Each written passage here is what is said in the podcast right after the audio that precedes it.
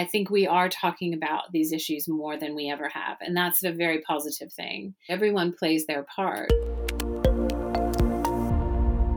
One in three women worldwide have suffered abuse from a partner or sexual violence from someone else. So today we're speaking to Nicole Jacobs, the Domestic Abuse Commissioner for England and Wales, where 2.3 million adults experienced abuse at home between March 2019 and March 2020. This is Roaming, a podcast by Vodafone Foundation, and I'm Natasha Dalton, Head of Engagement for Vodafone's philanthropic arm. In this podcast, we talk about technology for good, the power of human connection, and the way lives are changed by networks. Over the past 10 years, the Foundation has connected over 1.4 million people affected by abuse to information, advice, and support through apps like Bright Sky. In 2019, Vodafone published research that revealed 80 million working women across 107 countries, that's approximately 15% of women in the workforce, had experienced domestic abuse in the last 12 months. Vodafone launched the first global HR policy to support employees in abusive relationships as a result. Andrew Dunnett, director at Vodafone Foundation, spoke with Nicole about why her job to raise awareness, support survivors, and hold the UK government and other agencies to account in tackling domestic abuse has never been more important. Well, Nicole, it's so good of you to join us. I know you're immensely busy. There's a huge amount happening uh, at, at, the moment in, in the area that you lead on here in the United Kingdom. But I just wanted to perhaps perhaps start our conversation by just asking um, you know, what is your role? Explain, because it's a relatively new role. Uh, explain the role of the domestic abuse commissioner here in the UK. It is a new role, um, Andrew, and it was created in the Domestic Abuse Act, which passed uh, in late April. And one of the many, many things that that piece of legislation did was create the role of the Domestic Abuse Commissioner for England and Wales. And it, it, sometimes people will have heard of the Victims Commissioner or the Children's Commissioner. It's a very similar type of role.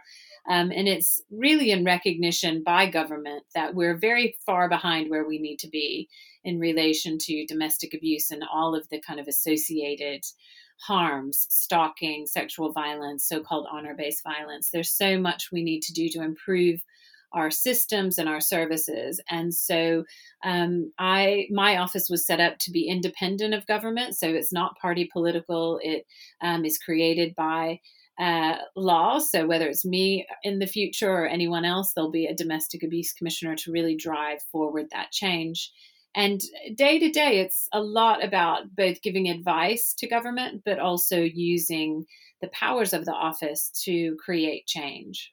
And I mean, you've entered, I, I was reading this week um, a website called Counting Dead Women.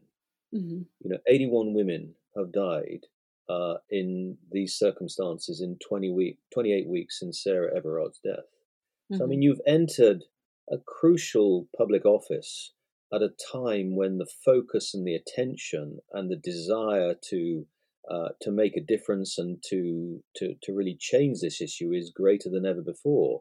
Mm-hmm. I mean, it must have been an incredible two years for you because you haven't got time. You know, you you you the pressure is on you, and I just wonder, since your appointment in 2019 to where you are today, what you look back on and say, yeah, we're going in the right direction these are the right things that we're doing. Yeah, I think you're right. It's a, there's a real growing recognition about this issue. I find it really very interesting because I've worked in many many roles, mainly frontline and local kind of uh, initiatives for for so many years now, and. Uh, it's always been clear to me how prevalent domestic abuse is. It's the most common reason people call the police. It's the most common reason children social care get involved with families. You, it is it, it, you. I don't have to go very far to a social gathering, a neighborhood uh, gathering, a work gathering for someone to tell me about their own personal experiences. Our prevalence rates are so huge. Um, you know 2.3 million people last year will have said they've um, been subject to domestic abuse. But the the oddity about that is that the public conversations haven't matched that until recently. And i think some of that is because of like you've said we've had these tragic um, murders that relate to to people women's in particular's feeling of safety at home but also on the streets and i think covid also has really heightened people's awareness the the increases we saw of people help seeking during the whole of COVID and, and the lockdown. Um, I think it is really educated a lot of people within government, within media. Um, and I think we are talking about these issues more than we ever have. And that's a very positive thing. Um, but again, I think while I can see that we've had a we've had a lot of progress over the last 30 years or so, we still have a long way to go. Um, and so we've seen, you know, you were asking what have been the key priorities in the last year. Um, you know, res- getting being able at the local level and national level to respond to COVID and that combination of lockdown and domestic abuse. You know, the additional um, resources, the changing in pol- the practice, uh, the, the support that's needed, and our recognition that we really need these specialist domestic abuse, sexual violence services, and how heavily we depend on them, and and yet that they, they are not funded in a way that's very sustainable or stable. Uh, one of the, the biggest things in, in, in your tenure to date, of course, has been the, the advent of new legislation in this area. And when you sort of look at that process, um, and, and obviously, you know, you and your team have been intimately involved in that. Is there one or two things that stand out that really think, you know, uh, we'll be able to do more? We'll be able to really make a difference in the next five to ten years. Are there one or two things? I mean, it's a huge piece of legislation, but are there one or two things that really encourage you when you look at that? Yes, I mean, it it is true to say that one of the huge steps forward we've had in the last year is that pa- the passage of the Domestic Abuse Act, and it was a long time coming. Um, when I was appointed in September two years ago, I would have thought maybe I would stay in designate role two or three months. I think Andrew, you and I met during that time, and that's probably what we were thinking. And um, and of course, we had the proroguing of Parliament, a change in government, and then COVID. So the the legislation took longer, but the um, the upside of that was that it also improved over time. So it got a lot more scrutiny um, at every stage, including the Lord's stage of the parliamentary process. And we came we came away with a piece of legislation that was better than when it started. Um, but key things that it does that I think would be notable for people to know is uh, it creates our first definition, which sounds very basic, but these are really important um, things for all services to understand the breadth of, of what domestic abuse is defined as coercion and control and financial abuse, which is very new and important. Uh, it recognizes children in their own right as victims. It it does all sorts of things that help civil court and criminal court, which I, I, like you said, I won't get into every detail of the legislation, but a couple of things in my view that it, it does that are particularly important is it creates uh, a statutory duty for accommodation based services. So, for the first time ever, we have a situation where government has said, we recognize there must be this provision of service. We will allocate funding from the Treasury that will go directly to local areas to cover that duty. Um, and this year, they, they will have sent 125 million pounds to the local areas for them to um, assess their needs and plan for accommodation based services for domestic abuse. So, what we t- tend to think of as refuge, but that extends a little bit further into other types of initiatives and services.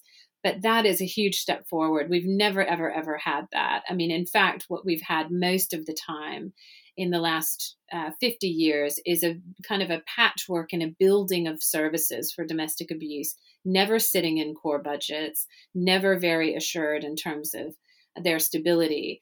Um, and that's for refuge and, and housing related services, but also uh, community based services, the kind of drop in centers, the places where domestic abuse victims go for help and support when they're not necessarily needing to move home just yet or or wanting to stay at home. And so none of those services have ever had stability. They've all varied from place to place. And so, at least with this duty, we've got part of that covered. And of course, I will want to see that covered completely. I'd like to see that duty extend to community based services, and that's something we're working on um, now, which I'm sure we'll come back to. But that's a huge step forward in the legislation. And I suppose where we saw some improvements um, are particular offenses that are now included um, in the Act. One is non fatal strangulation as a standalone offense. that affects many, many um, high risk survivor. You know, those who are subject to domestic abuse have that quite often as part and parcel of the physical abuse, but very, very often not prosecuted. So that's now a standalone offense. We have um, coercion and control offenses that are now applicable after separation, which is important for things like financial abuse and some of the ongoing controlling behaviors that happen after uh, after a relationship is ended.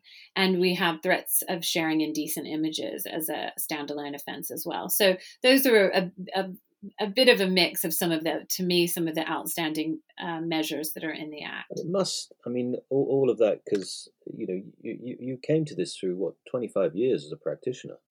Um, so to see some of this put into law on the back of 25 years. I think your first job was an intern in a prison, if I remember reading somewhere in yeah. or some, some article on you.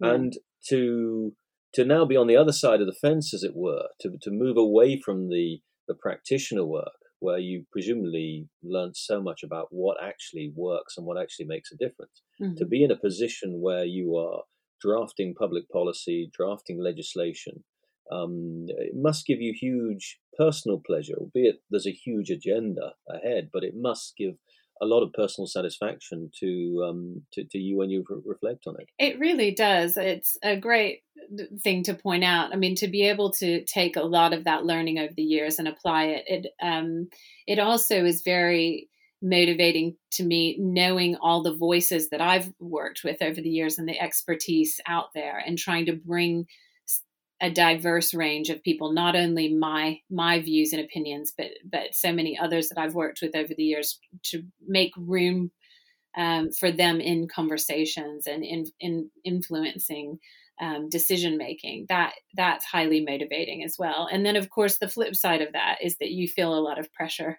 And so you you want so badly. You I, I care about these issues so much. And um, and you want to have change as quickly as possible and um, and as much as possible in terms of where you see priorities. And that I've learned, you know, within government, and certainly not everything's remedied by legislation, but even within government, sometimes change can feel um, relatively slow. Although, like I said, uh, there's a lot of um, catalysts for change, and there's a lot of commitment within government um, right now across the board. Um, it's not a party political issue, these things. And so I think there's a lot of um, shared understanding about progress that needs to be made. So I suppose um, you know I I could characterize my my early days in this role as bringing a lot of day to day knowledge about what happens and how things tend to play out at the local level and for survivors. And then my big learning curve has obviously been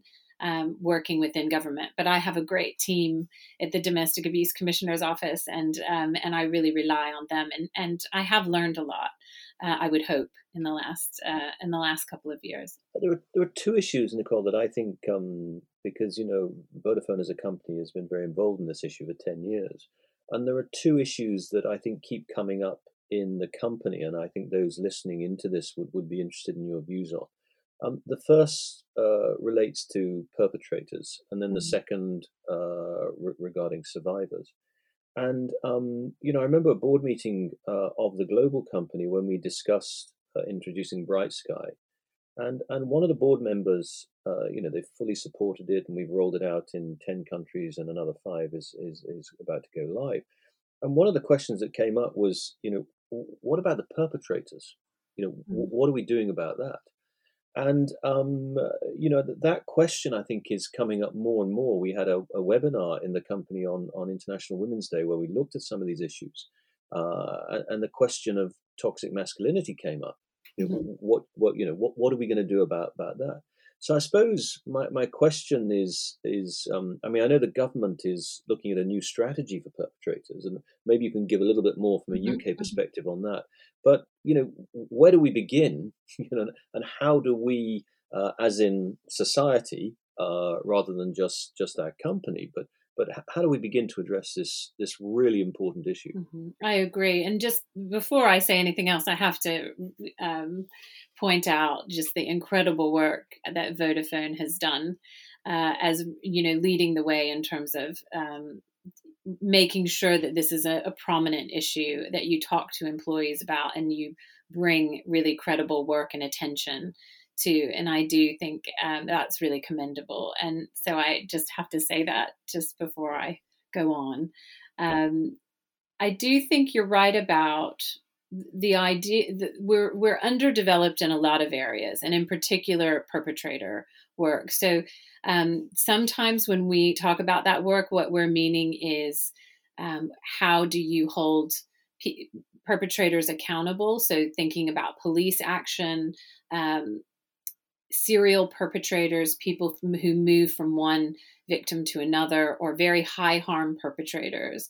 Um, and that that will then run all the way through to what what would we what would good look like for someone who is very young, maybe using violence in relationships or being quite controlling, and who has real um, a need to maybe not have the label of perpetrator, but is using violence or is exhibiting behaviors and really needs um, some good guidance and uh, a thoughtful intervention to really change the trajectory of how they might um, conduct themselves in relationships. And so there's a and there's a lot in between in terms of um, you know the role of health providers housing providers employers.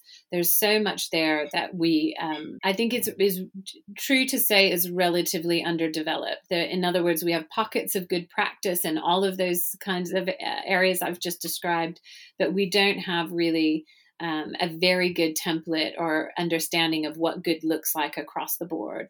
And that's partly because, in general, we've only ever funded and prioritized a crisis intervention um, in domestic abuse in general. And we have to start to really genuinely invest in early intervention prevention as well. Um, and a couple of things that have happened that are really good news in this area is that the, the government has invested more substantially in the last two years in work that relates to really fleshing out what good looks like in some of those areas early intervention, prevention, um, crisis intervention with perpetrators, and investing in building up more of an evidence base I think the Youth Endowment Foundation is very interested in this as well.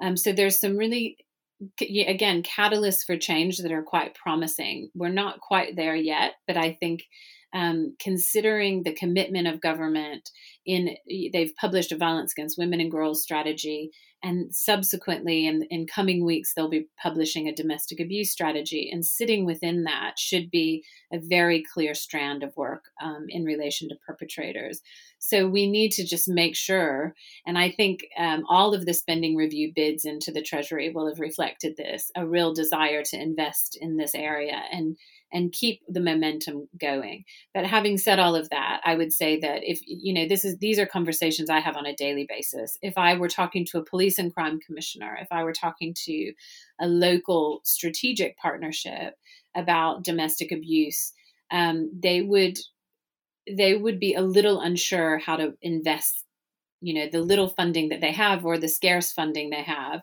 in a way that they feel is really highly effective um, because we're lacking some of that evidence base we have good evidence base for some things you know group intervention we have respect is a really great organization to know about in this area because they represent a lot of the the services throughout england and wales who are providing these services at the local level and they have an accreditation a standards um, they also run a helpline for people who are concerned about their own behavior. Again, seeing you know large increases throughout COVID in the last year and and a half, and so um, I think we're moving in the right direction, very much so. I'm I'm also chairing a perpetrator uh, reference group, strategic reference group, where I've invited um, representatives from all areas of public and community services. So probation for example housing health. And i think you know it's one of the few forums where we're we're having kind of a strategic conversation at quite a high level to help um, influence what's happening in members' perspective areas or respective areas of work, but also share and talk together um, so that the communication is clearer to government. Where do we see gaps? What do we need to see happening? Um, all of those things. There's, again, no easy answers. And if there were ever easy answers, um, perhaps my role wouldn't be needed. So these are these are pretty complex things, but we are getting um, at least oriented, I think, in the right direction. Yeah, I mean, I think I, I read one example of, of of the sort of complexity of it, but also the, the sometimes the, the simplicity in answer with with North, North Yorkshire Police, where I think in seven prisons now in Yorkshire they are preventing uh, abusers from writing to survivors. So mm-hmm. you know, when I read that, uh, I just thought, you know, it just makes complete and utter sense. It may be quite complicated to implement mm-hmm. because of, um, uh, you know, for all sorts of practical reasons that come to mind. Even though I'm not a practitioner in the field, but there are practical things that immediately come to mind. But but I think simple steps like that, mm-hmm. uh, again, presumably, and have been very successful in in in, in North Yorkshire. In uh, that there's not a single answer is there? I mean, that's the challenge. Is is you can have legislation. Legislation can define things, can create a framework that's much better, can mandate services, can give statutory powers to your position. But at the end of the day, an issue like this is a whole host of things coming together with a host of agencies, mm-hmm. presumably, mm-hmm. um, and and uh, finding that common ground and those small things that together make all the difference. Mm-hmm. I agree, and I I think what what happens at the local level is often there's commissioning of services. Um, and there is some multi agency working that's oriented to high risk uh, uh, I, families where it's there's been an identification of high risk by one agency or another. So it's not to say that nothing happens, but what often doesn't happen as much is that kind of strategic problem solving. And that's a great example in North Yorkshire that you're talking about, where people have come together, they've identified um, this issue, and they've actually problem solved it together through the end. And, and a lot of times, our, our domestic abuse services have such a lot of um, individuals coming to them for help. It's very hard for them to kind of lift their head up and really lead potentially that the problem solving of something like that through the end they really depend on that partnership working and that's what we have to model more and also i would i would hope that um, I know, you know, obviously government and and at the national level, there's a big role to play. But I think my office is. Um, I was talking to someone the other day, and it slightly boiled. Somebody said to me, "You, it's like you keep the light shining." You know, the so there's instead of getting distracted uh, doing one thing or another or changing priorities at the national level. My office is there to really help drive that consistent response. And um, and i would very much hope to play that type of role. So as soon as i heard that example my immediate thought was why wouldn't that be happening everywhere? Why what's help why what's holding us back from that um, that initiative being just normal practice? And and why aren't we having these conversations elsewhere? So those are the types of things we try to pick up and move conversations forward.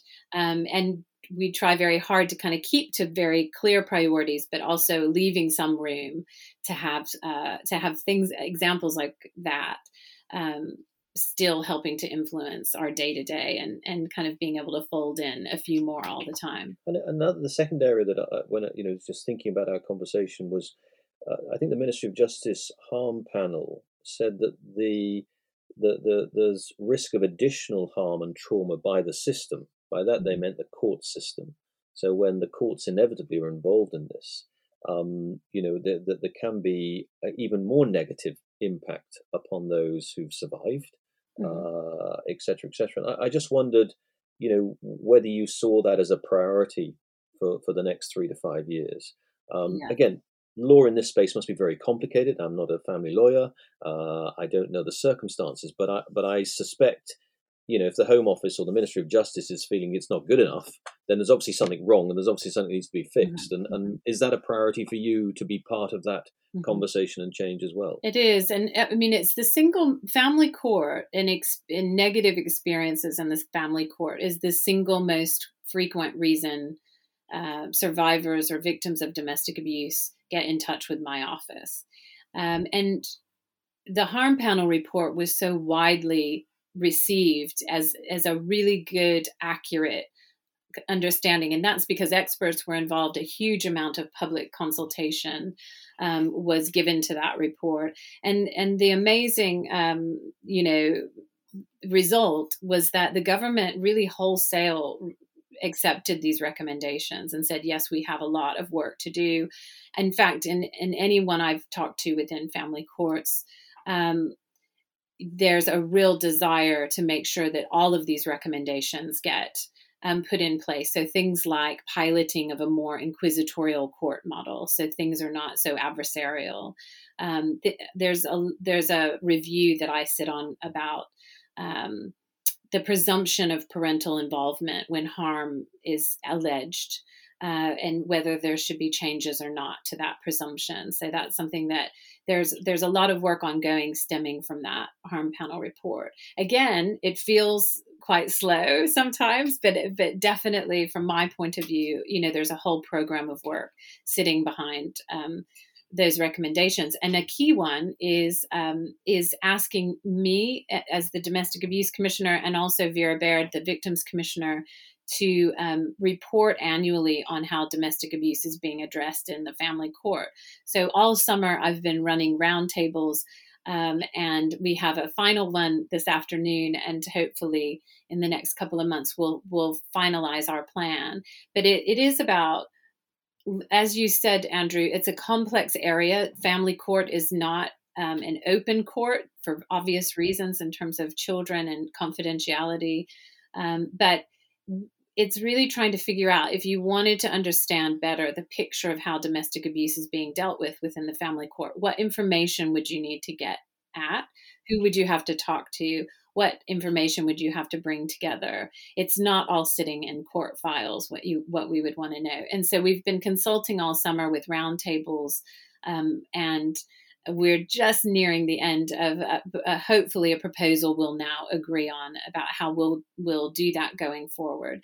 And i would hope that that will give us a really good momentum and um, clear kind of pathway of changes that are needed um, to influence all of it there's so many people who come together to make the, the family court either a quite a good positive reasonable fair experience or a very very negative one. And of course the stakes couldn't be higher. You've got um, children uh, decisions in relation to where the children will live, who they will see, which parents they'll see, and if that's supervised or not. There's so many um, life changing decisions made there. So I, I think you know anything we can do to give that as good oversight as possible, and also really help people within the system, including judges and others, feel confident that they know what they think is happening. Sometimes you talk to people and they'll say, I don't see that type of practice happening in my court. I would be horrified uh, if I thought in other courts they weren't understanding domestic abuse.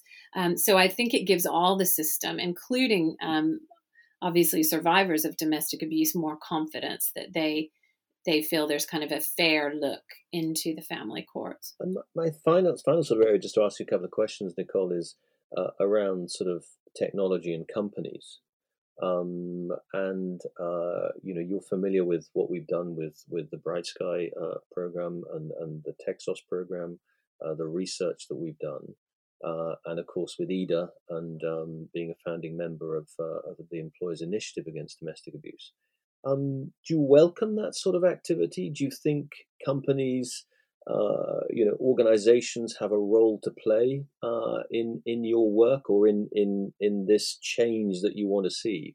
And and and what would be your encouragement or your you know your your um, advice to us and others who are engaged in what for us is a difficult space to get engaged in but we've been doing it for 10 years. It's the right thing to do. Um, well i admire it. I really do. I think you know vodafone is a case uh, example of you know really taking on um, this issue in a meaningful way. I, I, think any employer uh, by any means has a role to play. The employers initiative as you mentioned um, is a is a really great network to get involved with. Um, domestic abuse happens to us all and certainly employers have a role to play. And then i think often what happens and what probably has happened in vodafone very much is as leaders um, who are really innovative and who feel um, really able to to set direction re- become more interested and committed and knowledgeable they inevitably turn their attention to solutions which is very exciting um, so i think then you start to see things like the apps you've mentioned um, and other initiatives that start to happen.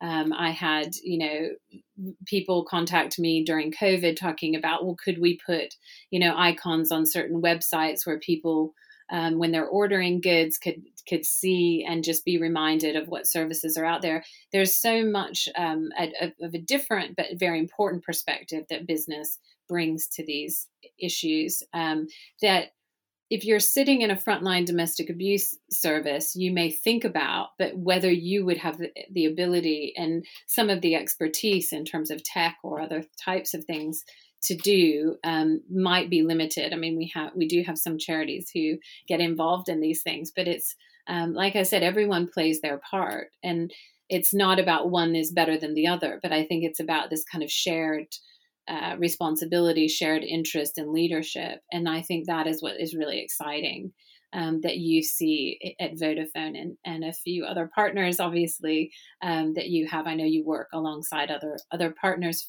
for some of these things, but that's that's such great modeling of, of bringing people together, problem solving together, um, and and bringing your respective strengths to these types of projects. So it's so important.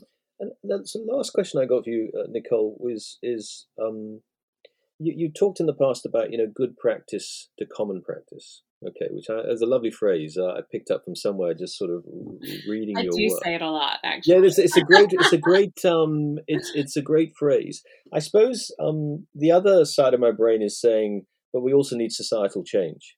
Mm-hmm. You, you, you, know what I mean? I, and you could do c- comparisons, which probably wouldn't be uh, wouldn't be good to do comparisons because of the severity of this subject. But we can all think of things in our minds where, at some point, there's a tipping there's mm-hmm. a tipping point, and society collectively says this is not acceptable.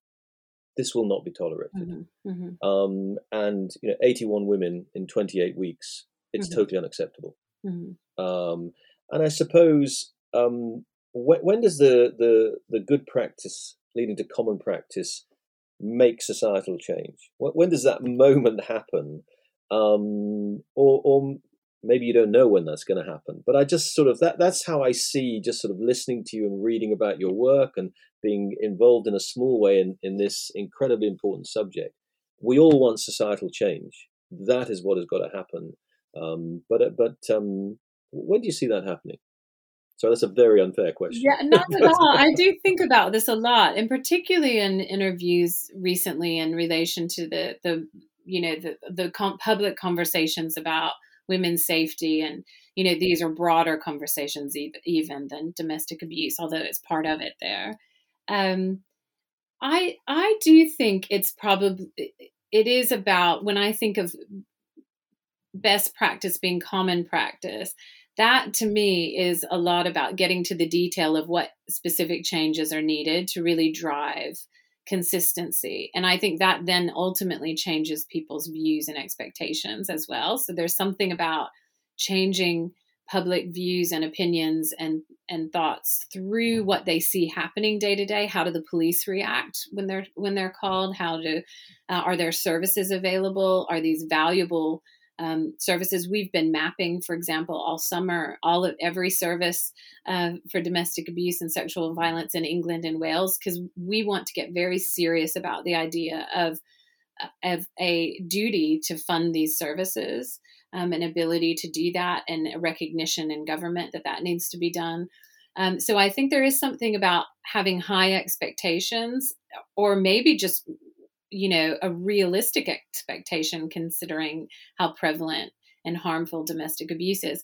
And then i think alongside that we have to have more um, conversations within the public domain. So um, about about um, you know what is a healthy relationship and what and how do we talk about these things much more actively. In schools they're um, starting this year mandatory um, modules in relation to healthy relationships, kind of age appropriate through pr- primary and secondary schools.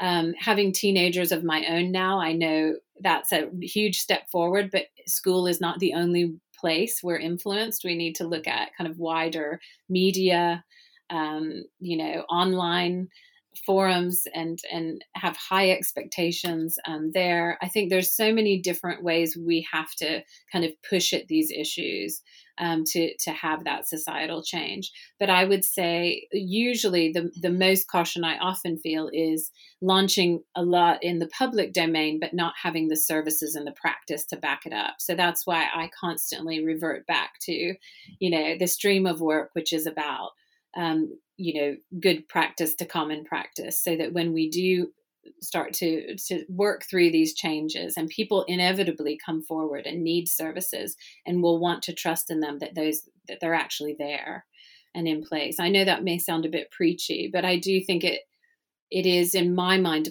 the kinds of things that my my office particularly we have to stay focused on um, so that we can really meet that demand um, and the, meet that change that we want to see. Nicole, it's lovely talking to you, and, and we really appreciate uh, you taking the time out. I mean, you know, on behalf of all of Vodafone who feel very passionately about this issue and want to uh, to be part of that change the best practice to bring our technology to the table. You know, just a, a huge thanks for for sharing with us something of the direction of travel uh, that you're taking, and on behalf of all of us, we wish you every success. Uh, all power to you uh, as you do this incredibly important work uh, on behalf of, uh, of our society uh, and on behalf of, of, people whose lives have been shattered uh, by this uh, by this this difficult and complex issue. So uh, we wish you every success. It's lovely talking to you. Thanks so much for your time. Thank uh, you. And we are fully behind you in all the work and all the change that you're trying to bring about. So thank you. Well, I absolutely feel that, Andrew, and thank you for all that you do personally. But but any everyone listening at Vodafone, you're very much a part of that change. Um, so thank you uh, for all of all of what you do. Thanks for listening to Roaming, a podcast by Vodafone Foundation. And huge thanks to our guest, Nicole Jacobs. You can find more information about the work of the Domestic Abuse Commissioner at domesticabusecommissioner.uk. And don't forget, if you're concerned about an abusive relationship, you can download Bright Sky from the App Store and Google Play for information, advice, and support. We'll see you next time.